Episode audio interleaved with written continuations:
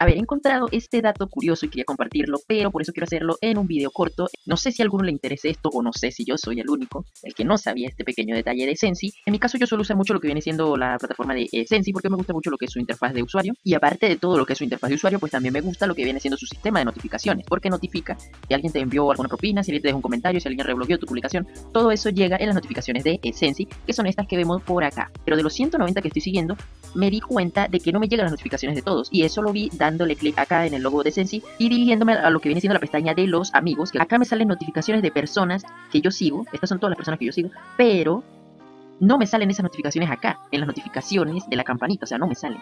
Los estoy siguiendo, pero no me notifican el contenido que ellos hacen. Entonces, ¿cómo me entero de eso? Y si entramos acá, pueden ver que tengo cuatro notificaciones. Uno viene siendo de la cuenta de MyVileros, que es un reporte de curación. Otro viene siendo un comentario de Manclar o una respuesta un comentario que le había dejado. Para los que no sepan, solo conseguir a una persona o solo conseguir una cuenta no te van a estar notificando en esencia.